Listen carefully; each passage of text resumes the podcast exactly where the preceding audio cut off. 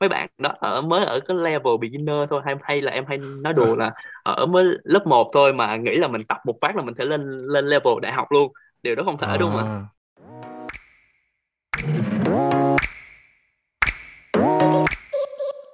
Chào các bạn đã đến với podcast tập 5 của Cà Phê Sáng cùng BBC. Chủ đề ngày hôm nay sẽ là những cái fitness myth. Khách mời của ngày hôm nay là có PT trưởng của BBC là Huy và manager của BBC đó là anh Kelvin. Xin chào các bạn, mình là Kelvin Phan. Nếu mà một số bạn nào đã biết tới mình thì mình là manager của BBC. Okay. Yeah, hello anh, hello mọi người. Nếu mọi người biết thì mình cũng là thường hay lên chụp ảnh trên fanpage, chắc mọi người sẽ thấy mình nhiều lắm. Thì Huy có thể chia sẻ cho mọi người xem là cái cách mà Huy hiện giờ Huy đang cố gắng giữ được cái form tốt nhất có thể của mình. Thì ngoài cái việc mình tập luyện cho bản thân thì nghỉ mùa Covid này cũng là một điều thú vị đối với bản thân em. Thì em đã lên YouTube và search những bài body weight, mình thấy tập trên chỉnh có một điều thú vị hơn, đúng là cũng một cái gì đó mới lạ. Wow, tức là mọi người vẫn, nói chung là cái nguồn thông tin mà mọi người tập chính đó là trên YouTube đúng không? Thế còn về phụ nữ thì anh có một số câu hỏi là phụ nữ ngày nay á, mọi người nghĩ là cái góc nhìn của họ về fitness nó có thay đổi so với cách đây 10 năm, 20 năm không? Ở Việt Nam, ngay cả ở bên nước ngoài cũng vậy, bây giờ tất cả mọi người đã bắt đầu tiếp thu những cái kiến thức mà nó cần thiết. Mình phải nói là những cái kiến thức để tập luyện nó cần thiết hơn là hồi xưa mọi người chỉ biết là đi vào trong một cái phòng tập và không biết cho mình một cái plan gì để mình tập, và hoặc là nhìn những người khác rồi mình cứ bắt chước theo mà thôi. Thì bây giờ fitness lên ngôi, mọi người bắt đầu lựa chọn cho mình những cái chương trình và những cái người có thể truyền đạt được và có thể hiểu rõ được cái cơ thể của mình như thế nào để giúp cho mình phát triển và đạt được cái mục tiêu mà mình mong muốn. Bây giờ khi mà fitness lên ngôi như vậy, nó khác hẳn so với lại 10 năm trước. Mọi người bắt đầu đều hiểu hơn và có những cái sự lựa chọn nó thích hợp hơn. Vậy còn Huy thì sao? Em nghĩ là thay đổi khá là nhiều đấy. Từ rất lâu thì fitness con cũng mới vào Việt Nam, đặc biệt là các trào lưu về các Instagram, các mạng xã hội nhiều hơn, thì mọi phụ nữ đã bắt đầu họ đã biết làm đẹp nhiều hơn. Thì nhiều phụ nữ Việt Nam đã có những cái mindset nó thay đổi rất nhiều. Họ bắt đầu có xu hướng là họ muốn có thân thể sport hơn, thân thể nó quyến rũ hơn. Nó không giống như hồi xưa nữa là người phụ nữ lúc nào phải cần yểu điệu này nọ. Thì cái xu hướng bây giờ em thấy thì nhiều người phụ nữ họ muốn có sự gì mạnh mẽ bên trong. Có một cái khái niệm rằng là phụ nữ là phải tập một chương trình hoàn toàn khác với đàn ông. Cái vấn đề đó nó còn là một cái suy nghĩ sai hay là suy nghĩ đúng của người phụ nữ thì hiện đại không? Thì đối với Keo á, thì Keo đã train rất là nhiều người phái nữ, và nhiều người họ cũng nghĩ trong đầu á là mình có thể train được giống như mấy người nào kia, hoặc là hay là mình không thể nào, con gái thì chỉ có tập phần lower body thôi, không cần phải tập phần upper body, và nhiều câu hỏi như vậy lắm. Nhưng mà để Keo sẽ làm cho nó clear thêm một lần là đối với chương trình, khi mà một người PT lên chương trình cho bạn thì nó phụ thuộc vào trong cái thể trạng của bạn nhiều hơn. Thì cả nam nữ gì cũng vậy, nam họ tập phần upper body họ vẫn bench, và nữ họ vẫn có thể tập bài bench press được. Tức là đối với anh Kelvin là phụ nữ và đàn ông thì hoàn toàn không có sự khác biệt giữa bài tập, chỉ là sức lực họ khác nhau thôi. Cái khác biệt giữa bài tập ở đây mình nói á, là cái sự cái thể trạng của người đó họ có đủ khỏe để họ tập những cái bài compound đó hay không, hay là họ cần phải tập những cái bài accessory trước khi để build up những cái cơ để họ sẵn sàng để tập những bài compound về sau. Nhưng mà in the end á, thì cái target đó thì họ vẫn chắc chắn. Những ai mà training đều biết tới 3 bài quan trọng nhất, đó là bài bench press, bài squat và bài deadlift. Thì 3 bài đó luôn là 3 bài quan trọng nhất.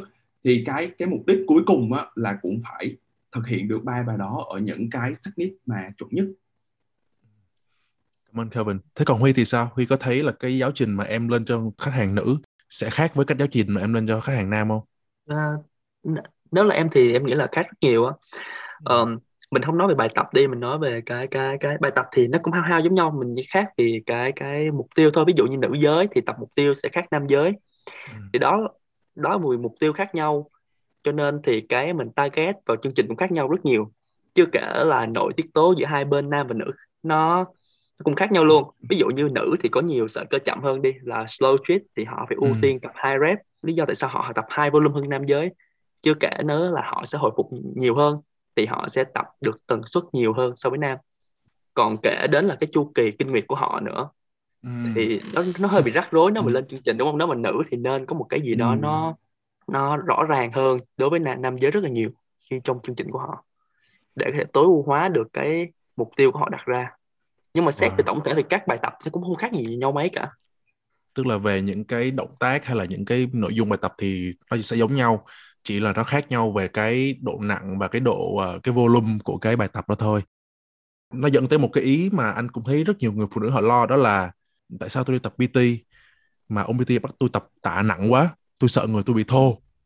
Đó, thì mọi người thấy là cái đó nó đang phản ánh cái vấn đề nào của cái fitness trend cho phụ nữ bây giờ ta? Đó là cái mà em cũng thường hay gặp nhất luôn.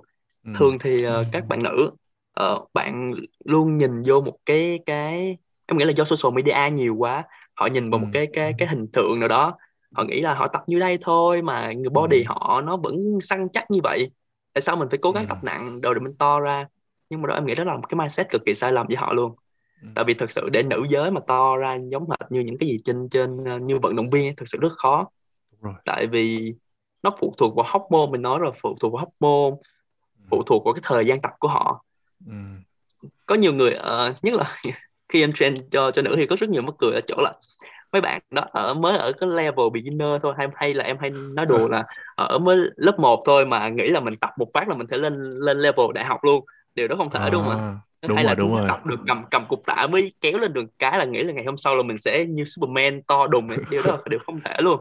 Những cái hình trên Instagram là những người bình thường, nhưng thật ra họ là những cái người thể thao chuyên nghiệp, cái công việc của họ là tập và luyện, cho nên người họ to để cho đáp ứng được với cái môn thể thao đó. Nó hoàn toàn khác với cái việc là những người phụ nữ công sở bình thường hay là những người chị em nội trợ đi tập, thì làm sao có thể có được cái thể trạng như những cái người vận động viên như vậy được. Anh Kelvin thì anh thấy sao?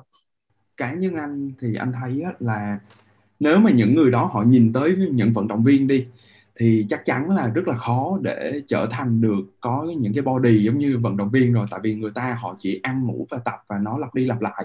Đấy, họ là như vậy. Nhưng mà nói về các cái vấn đề những cái bạn mà đang làm công sở bây giờ, hoặc là những cái ngành nghề nào đó mà bạn vẫn có thời gian để tập, thì thật ra bạn vẫn có thể lên được cái body vừa khỏe và vừa sporty như bạn mong muốn.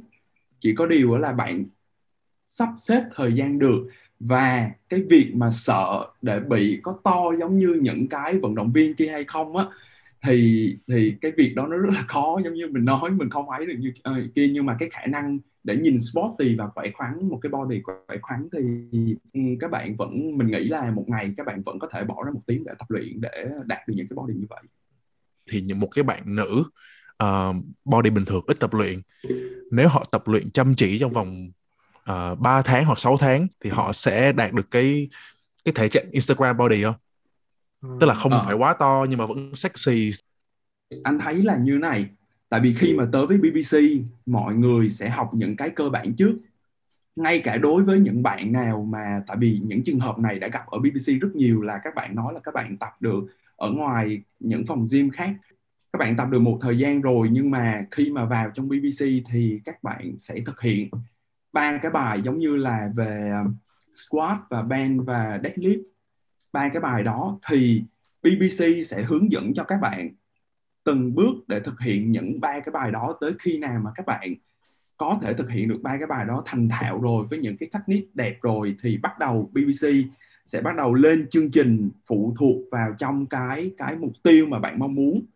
Ví dụ như bạn mong muốn giảm cân thì những bạn PT sẽ biết rằng là cái chế độ dinh dưỡng hướng dẫn cho các bạn như thế nào, và cái chương trình lên để burn out cái là hàm lượng calorie cho các bạn như thế nào, và cái chương trình mà các bạn cần phải tập bao nhiêu ngày một tuần nó như thế nào, thì các bạn BBC sẽ truyền tải những cái thông điệp đó tới cho các bạn.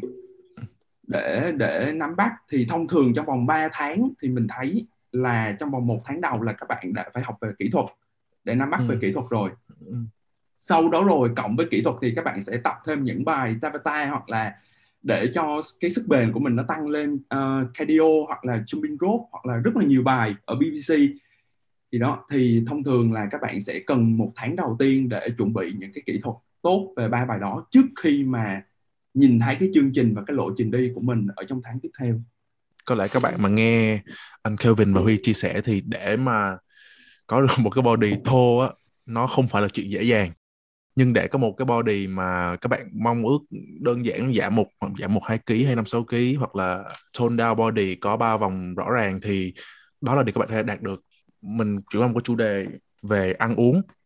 Ăn đêm có phải là nguyên nhân chính dẫn tới việc bạn lên cân không? Như mình biết rồi, thì thật sự ăn đêm không phải là cái nguyên nhân chính của mình, mà là mình tăng cân, mà nó liên quan đến tổng lượng calo cơ. Vì bản thân em cũng là một người đi thường là ăn đêm nè. Ăn đêm ở đây có nghĩa là bản thân, ví dụ như bình thường em ăn vẫn nó phụ thuộc vào tổng calo. Ví dụ như bạn thêm nhiều người ăn đêm, họ có nghĩ là ăn cái gì đó nó là nguồn gốc của việc tăng cân.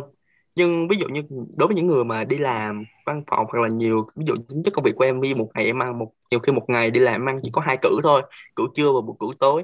Nếu mà quan trọng là cái tổng lượng calo em nó không có thay đổi, nó vẫn maintain với lại những cái nhu cầu cơ bản, thì nó thực sự không có tăng cân lên, nó vẫn giữ nguyên cái số ký, và em duy trì số ký này suốt khoảng 1 năm trời.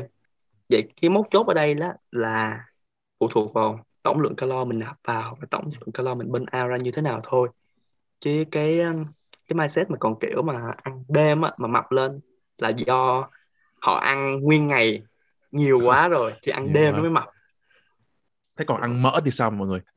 Thì theo nghiên cứu của em thì có nhiều cái cũng có nhiều chuyên gia nó, đương nhiên nghiên cứu thì có nhiều chiều thôi. Ví dụ có nhiều người cũng kêu là nên lâu nên hãy ăn mỡ động vật, nó điều đó sẽ giúp tăng lượng testosterone lên, nó giúp xây dựng cơ bắp nhiều hơn.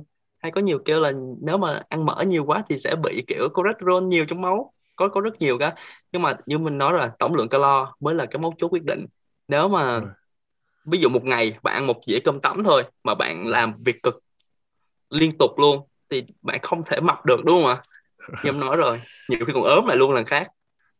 Thì vừa rồi Huy cũng đã có chia sẻ với các bạn rồi á, là giống như là tổng hàm lượng calo mà các bạn ăn vào một ngày nó phụ thuộc vào cái vấn đề mà lên cân và cái cân nặng của các bạn có tăng hay không, và cộng với cái việc mà các bạn có burn out. Có nghĩa là nếu mà các bạn vẫn ăn như vậy nhưng mà các bạn không di chuyển nhiều, các bạn chỉ nằm im một chỗ thì nó cũng sẽ khiến cho các bạn tăng cân. Có nghĩa là các bạn phải sinh hoạt hàng ngày bình thường, và cái lượng calo các bạn nạp vào mỗi ngày, mình nói ví dụ như là 1.000 calo đi để mình maintain cái weight đó. Nhưng mà ok, các bạn ăn vào ngày hôm sau các bạn vẫn ăn vào 1.000, nhưng mà các bạn lại bỏ đi cái exercise của mình hoặc là cái gì đó, thì các bạn chỉ nằm chill với lại Netflix thôi hoặc là ấy, thì cái đó cũng khiến cho các bạn tăng cân được. Hoặc là các bạn ăn thêm đó, giống như Huy nói là bà Thiện ở câu hỏi đó là ăn tối đấy, là hầu như nhiều người ăn tối. Thì mình nói nôm na là cái vấn đề mà ăn khuya quá thì nó không tốt cho tiêu hóa của các bạn thôi. Vì các bạn sắp đi ngủ cũng không nên là để bị đầy bụng quá rồi các bạn đi ngủ. Nên là các bạn có thể ăn sớm hơn so lại mức bình thường, trước khi mình đi ngủ tầm 2 cho tới 3 tiếng gì đó. Khi mà các bạn đạt được những cái giấc ngủ mà nó chất lượng thì nó quan trọng hơn. Là vì khi mà các bạn ngủ thì nó sẽ recover, mình lại cần những cái đó nữa. Mỡ có phải là một cái chất mà các anh em tập gym ưu tiên không? Fat nó là một trong những thành phần khá là quan trọng, tại vì mình cần 2 chất là tinh bột và fat, để tinh bột và chất béo để chuyển hóa thành năng lượng. Thì thông thường các bạn chọn những cái các bạn chọn tùy vào các bạn chọn cái chất béo nào nó tốt hay là nó xấu thôi. Giống như là chất béo mà trong cá hồi hoặc là các kiểu ấy thì đó là những cái good fat, nó chuyển hóa thành năng lượng. Còn ví dụ như các bạn ăn những cái mà đồ chiên dầu fat theo những cái đó thì nó nó không tốt bằng những cái đó mọi chế biến. Đúng. Nói chung là những người nào tập thì họ rất là lo sợ về cái việc mà ăn quá nhiều tinh bột sẽ bị lên cân. Thì cái đó nó có thực sự là đúng không hả Huy? Theo những gì em học thì nghiên cứu thực sự ăn tùy, nói chung phụ thuộc vào tổng lượng calo nha, nhưng mà có nhiều cái là kêu high carb thì nó lại giúp cho cái người tập họ có recovery tốt hơn, họ có performance tốt hơn so với low carb rất nhiều, tại vì cái nguồn năng lượng mà chính mà khi tập luyện thì sử dụng gluco trong là nhiều hơn. Thì đó là tại sao là có nhiều nghiên cứu thì khuyên là nên ăn high carb trong những cái chương trình tập luyện của họ là vậy. Còn một cái myth đó là cái việc rất nhiều người nghĩ nha, là muốn giảm cân là phải chỉ ăn rau thôi. Thì có đúng không hả mọi người? Anh Kelvin, anh có ý kiến gì không? Cái vấn đề mà muốn giảm cân thì chỉ có ăn rau thôi. Thật ra rau là mình sẽ tăng fiber lên, những chất xơ, những giống như là trong rau củ thì nó rất là nhiều, nhưng mà muốn giảm cân để chỉ có ăn rau không á thì hoàn toàn là sai. Tại vì các bạn ăn cần phải đủ chất, các bạn cần phải có chất béo, các bạn cần phải có carb, các bạn cần phải có fiber, các bạn cần phải có đầy đủ vitamin rồi. Nên á là các bạn cần phải ăn ở một cái chế độ nào đó mà nó phù hợp, giống như là doesn't matter là các bạn ăn cái gì, nhưng mà cái hàm lượng calorie intake của một ngày các bạn cần phải nạp vào là chỉ có bao nhiêu đó thôi, thì các bạn cần phải ăn bao nhiêu đó thôi. Đồng thời phải tập luyện nữa phải không anh? Thì chắc chắn là mình đang nói tới vấn đề là phải đi kèm với lại tập luyện nữa thì nó mới giúp cho các bạn giảm cân nhanh được và thực hiện được. Còn ở cái vấn đề mà chỉ có diet không á, và ăn rau không thì cũng không tốt. Thế còn Huy có đồng ý với ý kiến của Kelvin không? Yeah, thì bản thân em luôn nói với mọi người mà nếu mà chỉ ăn rau thôi á, mà diet thực sự rất là đồng ý là sẽ mọi người sẽ giảm cân được đó. Nếu mà mọi người ăn rau không á, nhiều khi mình giảm cân rất là nhanh. Nhưng mà cái vấn đề nó là cái nó sẽ kéo theo làm gì? Nó sẽ kéo theo cái hệ miễn dịch của mọi người sẽ yếu xuống, body, sức khỏe mọi người yếu xuống rất nhiều. Còn chưa nói là sau khi giảm cân tới một mức độ nào đó thì gọi là chính sách diet, có nghĩa là họ sẽ tăng cân ngược lại. Nhiều khi bạn còn vượt mốc số cái cân mà bạn có tại thời điểm lúc mà bạn giảm cân nữa. Ví dụ như giảm xuống được 50 kg đi, nhiều khi tăng lại lên 60 do lúc đó họ ăn nhiều lên, họ ăn bù lại, do cơ thể họ đòi hỏi hấp thụ nhiều hơn như vậy. Thì đó không phải là một chiến lược lâu dài để giảm cân. Thì khi mọi người nên giảm cân thì có một nên cũng có chiến lược nào đó nó phù hợp, đó là cần kiểm soát, quan trọng nhất thì vẫn cần kiểm soát cái lượng calorie. Kèm thêm đi tập luyện thì đương nhiên là nó sẽ giúp đẩy nhanh cái việc giảm cân hơn rồi. Để tiếp theo cái tiết mục giảm cân này, mặc áo mưa, tập cardio thì đốt mỡ tốt hơn. Mặc áo mưa mà để giảm mỡ tốt hơn.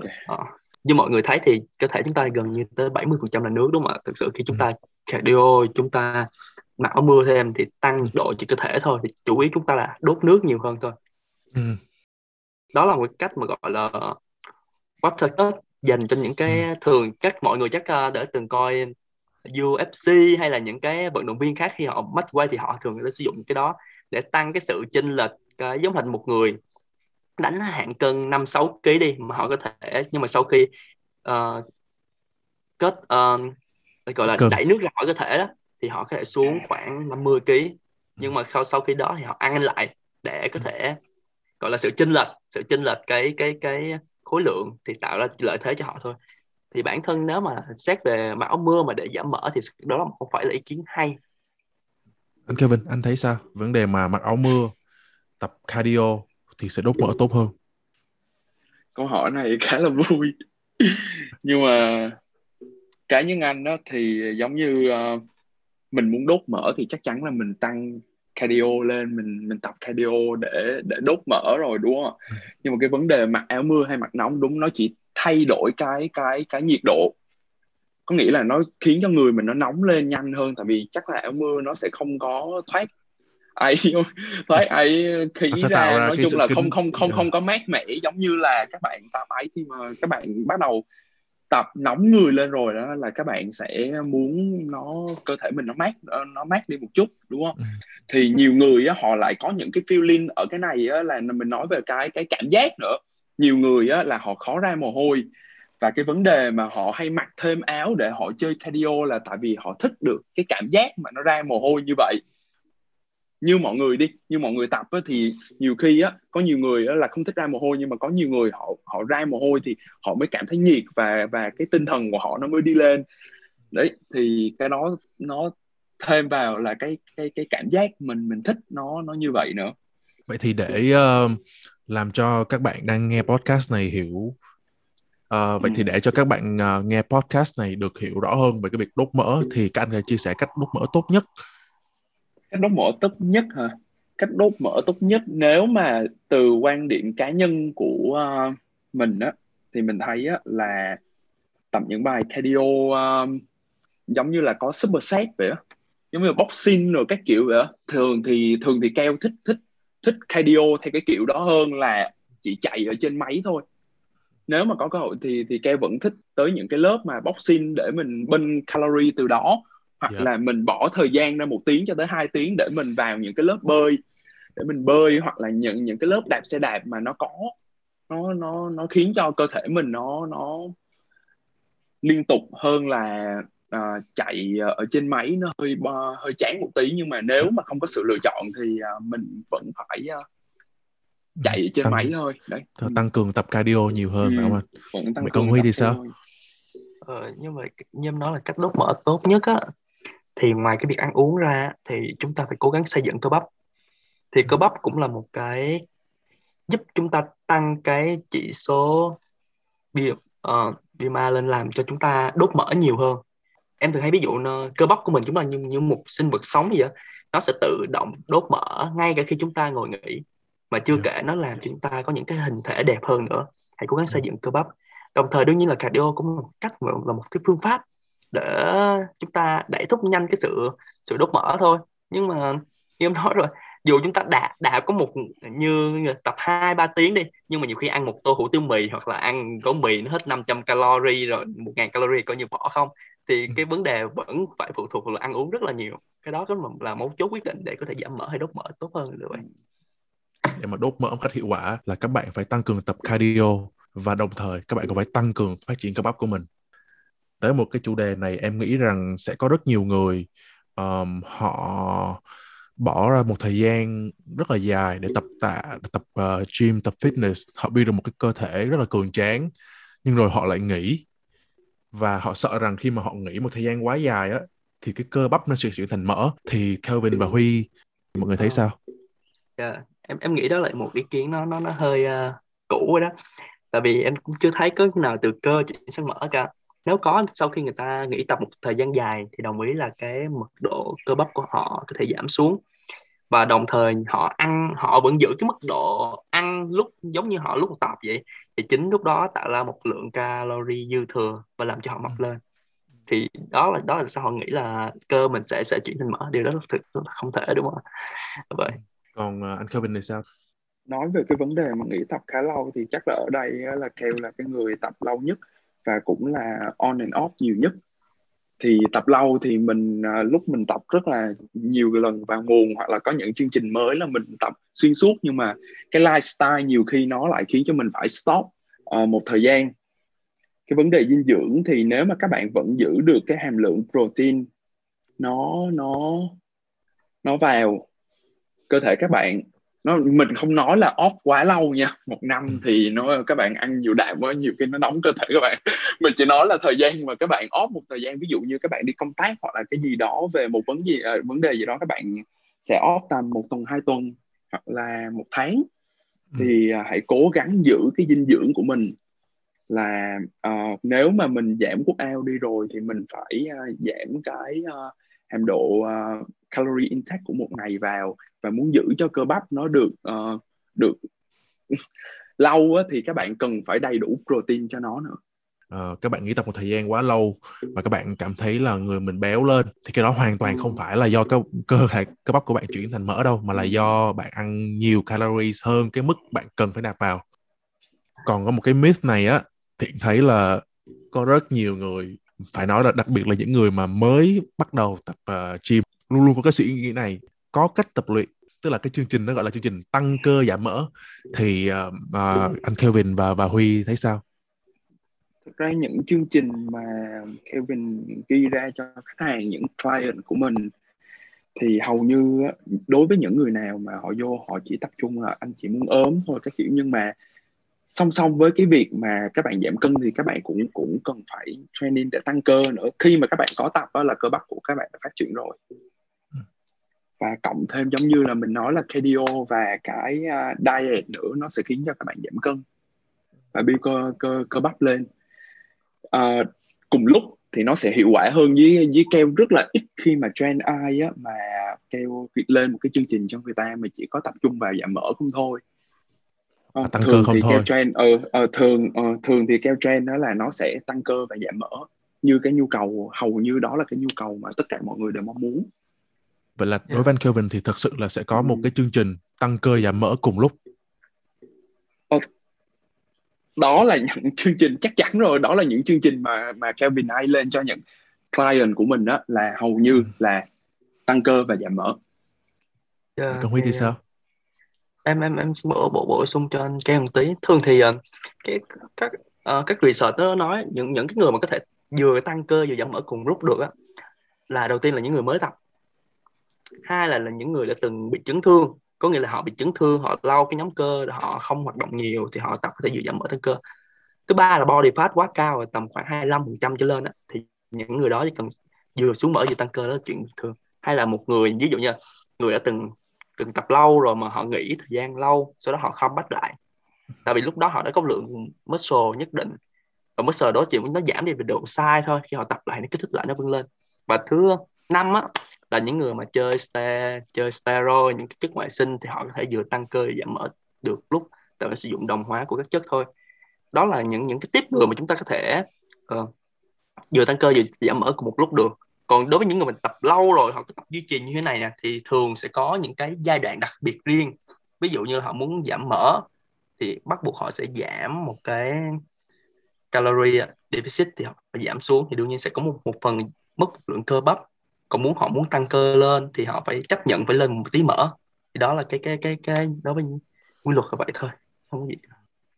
Để trở lại, có một cái myth mà anh Kelvin đã có đề cập ở phía trước, đó là việc ngủ không đủ giấc thì cơ bắp sẽ không phát triển. Thì cái này có lẽ là rất là rõ ràng, thì Kelvin và Huy có thể chia sẻ cho mọi người rõ hơn về cái việc nghỉ ngơi ảnh hưởng thế nào tới việc phát triển cơ bắp không? Các bạn xây dựng cơ bắp không chỉ là ở trong phòng gym, mà là các bạn xây dựng cơ bắp á, nó cần phải đạt rất là nhiều cái yếu tố, giống như là các bạn tập, sau đó rồi cái lifestyle của các bạn nó như thế nào. Và có nghĩa là cái lifestyle mà mình nói ở đây á, là các bạn cần phải, nếu mà các bạn bị stress thì nó cũng ảnh hưởng tới cái vấn đề mà recovery của các bạn.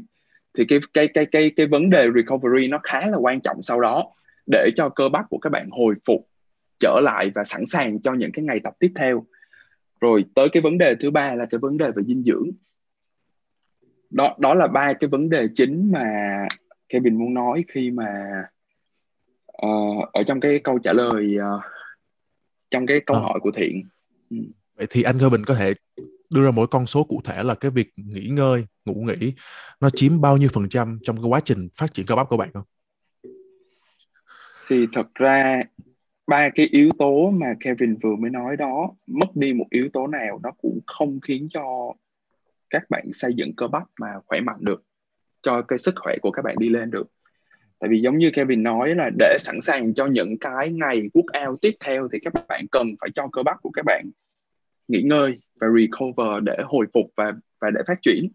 Thì và trong cái thời gian mà các bạn hồi phục đó thì các bạn cần phải nạp một lượng dinh dưỡng vào cho cơ bắp của các bạn để giúp cho nó phát triển lên.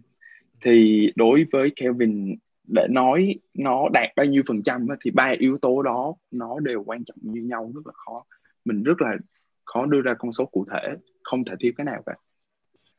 Cảm ơn Kelvin. Thế còn Huy thì sao? Giấc ngủ nó quan trọng thế nào tới cái việc mà phát triển cơ bắp? Như mọi người biết thì cơ bắp chúng ta phát triển và hồi phục là khi chúng ta được nghỉ ngơi. Thì có nhiều nghiên cứu ra, thì có nhiều nghiên cứu là càng tập càng nhiều chúng ta càng nghỉ ngơi càng cần phải nhiều. Đó là tại sao các vận động viên nhiều khi họ ngủ tới 8 đến 9, nhiều khi tới 10 tiếng mỗi ngày là chuyện rất là bình thường. Chưa nói trong lúc chúng ta ngủ, cơ thể chúng ta lại bênh phát thuộc bên Pháp cũng rất là nhiều luôn. Đó là tại sao chúng ta cần phải ngủ đủ giấc để có thể phát triển cơ bắp. Còn nếu mà không thực sự, bản thân mình đã từng có một thời kỳ mình ngủ không điều độ, bản thân em đã không ngủ không điều độ, thì em thấy cái thứ nhất là cái performance vào buổi tập ngày tiếp theo nó không được tối ưu. Thứ hai là cái sức phát triển của cơ bắp nó cũng cảm thấy nó thụt lùi so với những cái tuần trước khi em ngủ đầy đủ, luôn luôn có cảm giác mệt mỏi mà trong lúc tập luyện, nên chúng ta phải ngủ đủ giấc rồi bạn. Nếu mà bạn không ngủ đủ, bạn vào trong phòng tập, performance của bạn sẽ kém đi rất nhiều. Ngay cả bạn thiếu ngủ, đừng có nói tập luyện, mà ngay cả cái ngày hôm đó của bạn nó cũng đã kém hiệu quả hơn rất nhiều rồi.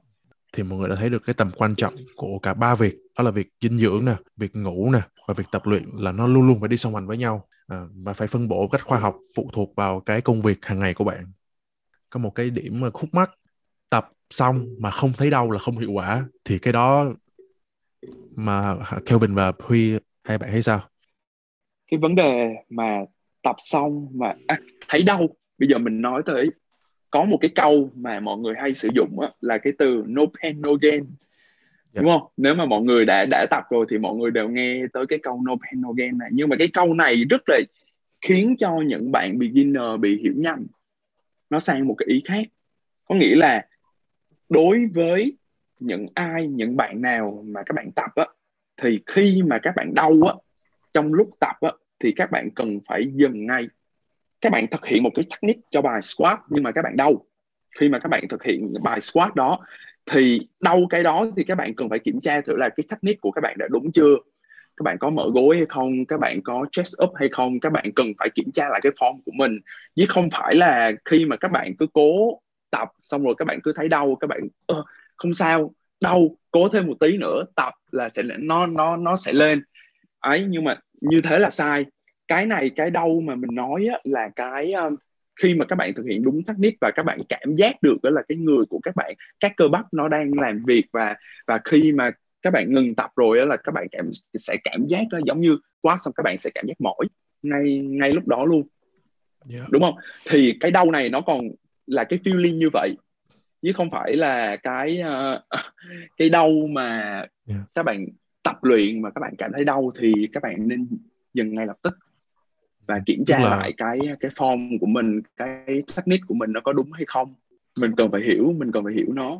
Thế còn Huy thì sao? Em thấy sao về cái việc mọi người hay nghĩ rằng tập không đau là không hiệu quả? Sau khi tập mà không thấy đau thì không hiệu quả. Thì nó phụ thuộc vào có mọi người sẽ hiểu cái thuật ngữ gọi là delay DOM, nghĩa là mình hay gọi là DOM á, là cái đó là một cái hiệu ứng mà sau khi tập khoảng 1 đến 2 ngày sau cơ thể mình mới đau cái nhóm cơ bắp đó, thì cơ thể mình gọi là delay thôi. Thì đó là một cái vấn đề cực kỳ bình thường đối với sinh lý của cơ thể thôi, chuyện đó không có gì nói cả. Nhưng mà sau khi tập mà có nhiều trường hợp vận động viên chuyên nghiệp luôn, có nhiều họ tập high volume cực kỳ cao, họ tập như nào mà họ vẫn không thấy đau, thì nó có nhiều tranh cãi đó. Bản thân em thì không muốn tham gia vào những cái cuộc tranh cãi đó, tại vì đó là nhiều thì về science, về khoa học hơn rồi. Thì với bản thân em thấy là nên đánh giá cái mức độ đau của mình như thế nào. Nếu mà bạn không thấy đau thì có nghĩa là do một phần là do cái buổi tập đó của bạn nó không đủ volume. Với bản thân em thì em theo cái Reduction thì có là một cái phương pháp là chúng ta sẽ đánh giá cái mức độ đau, xem cái mức độ đau của chúng ta như thế nào, để từ đó chúng ta có thể, một là chúng ta có thể thay đổi cái phương pháp, hai là thay đổi các hình thức tập luyện, ví dụ chúng ta có thể tăng tempo hoặc này nọ, để chúng ta có thể chúng ta có một cái kích thích mới để làm chúng ta cảm giác đau. Cảm giác mọi người thường thì bản thân em luôn, em thích tập luyện mà sau khi tập em cảm thấy cơ bắp mình nó đau một cái gì đó, mình cảm thấy hiệu quả, nhưng không có nghĩa là tập không đau là không hiệu quả. Thực sự vẫn hiệu quả nha mọi người, nó vẫn hiệu quả như bình thường thôi. Nhưng mà cái bản thân mọi người luôn tập thì luôn luôn phải cảm giác nó đau cái gì đó, nó nhói nhóm cơ nào đó thì mới cảm thấy thoải mái và hài lòng sau buổi tập đó được. Nó thuộc về tâm lý nhiều hơn thôi. Có cái trường hợp tức là đau do mình tập sai động tác không? Hay là khi mà sai động tác thì nó sẽ đau ngay lúc đó luôn? Không, thông thường mà mình tập, giống như là khi mà mình training với ai á, giống như khi mà Kale train client của mình đều có một cái sự gọi là tương tác với họ. cái ngày đầu mà nếu mà họ tập và họ giống như Huy nói cũng vậy, là mình tập xong rồi một hai ngày tới ngày hôm sau và ngày sau nữa là khi lúc đó mình mới cảm giác đau. Cái đau đó thì là nó bạn cần phải biết phân biệt là cái đau về cơ bắp khi mà mình chơi sport, mình máu nó bơm vào, khi mà cơ của mình nó bắt đầu nó hồi phục và nó mỏi, nó quá căng, nó quá tight lại thì cái đau đó là nó đang phát triển, nó cơ bắp của mình nó đang phát triển. Còn mình nói tới cái đau mà cái thông thường, nếu mà các bạn nói như thế này cho dễ hiểu đi, những ai ở đây mà squat rồi á, xong rồi tới những ngày hôm sau á, mà các bạn đi á, các bạn cảm thấy á, là đau mỏi nhưng mà các bạn vẫn cảm thấy buồn cười, đúng không? Các bạn vẫn cảm thấy buồn cười. Còn cái đau mà Kelvin nói trong cái lúc tập á, là khi mà các bạn cảm thấy đau mà nó đau theo kiểu đau nhói, đau mà khiến cho các bạn phải nhăn mặt vậy, các bạn cần phải biết phân biệt những cái đó. Thì nó là cái nghiêng về cái các bạn bị chấn thương hơn. Cảm ơn Kelvin. Thế còn Huy thì sao? Cái việc mà đau do tập sai á, sau khi tập xong nó mới bị không? Hay là khi mà tập sai thì nó sẽ đau ngay lúc đó luôn? Nó thực sự nó rất nhiều trường hợp lận anh. Có nhiều người tập sai nhưng mà nó tích lũy. Nó tích lũy từ giống như một giọt nước tràn ly thôi. Thì tới một lúc nào đó tự nhiên nhiều khi tới nửa năm hoặc một năm sau tự nhiên tập lại bài đó thì nó lại rất là đau. Đó là vậy. Thì thực sự mức độ đau nó thiên về cảm giác nhiều hơn. Và nó không, như em nói là PT nó thực sự là với ngành này thực sự không thể đánh giá được cái mức độ đó. Ở mức độ đó thường phải phụ thuộc vào những người chuyên môn cao hơn, đó là bác sĩ. Thì phải xem khách hàng hoặc là ngay cái khách hàng, những người mà chưa có kinh nghiệm tập á, để họ biết họ đau như nào. Nhiều người đã từng lầm tưởng là cái việc mình đau chân quá là mình nghĩ là mình đã bị chấn thương rồi, nhưng không phải. Đó là cái hệ quả sau khi tập thôi. Thì thường thì các bạn sẽ hiểu là khi nào đau á, nỗi mà bạn bị đau lưng á, thường thì sẽ đau một là những cái khớp nè, hoặc là hai là đau kiểu trong sống, trong các xương, trong tận xương. Thì cái đó mình nghĩ các bạn nên đi khám là vậy. Và những cái chấn thương đó cũng như Huy nói á, là rất là khó biết, tại vì nhiều cái chấn thương nó còn sẽ bị cộng dồn theo mỗi ngày, rồi tới một ngày nào đó thì nó mới bùm ra và các bạn sẽ bị chấn thương nặng hơn. Thì lúc đó các bạn cần phải đi gặp bác sĩ. Rất cảm ơn Kelvin và Huy đã chia sẻ những cái kiến thức, những cái kinh nghiệm cực kỳ bổ ích trong ngày hôm nay về việc ăn, uống, ngủ, nghỉ, tập luyện, đồng thời là về những cái việc đau trong quá trình tập và sau khi tập. Có rất nhiều những cái khúc mắc lầm tưởng trong fitness. Xin được hẹn gặp các bạn ở một cái podcast tiếp theo. Cảm ơn Huy và Kelvin. Hẹn gặp lại với mọi người ở những cái podcast tiếp theo ạ. Ok, cảm ơn mọi người và hẹn gặp tất cả mọi người ở những cái podcast tiếp theo của BBC bọn mình. Cảm ơn các bạn đã lắng nghe podcast lần này. Mọi ý kiến và thắc mắc các bạn có thể comment hoặc inbox vào fanpage của BBC. Chúc mọi người có một ngày tràn đầy năng lượng và gặp nhiều may mắn.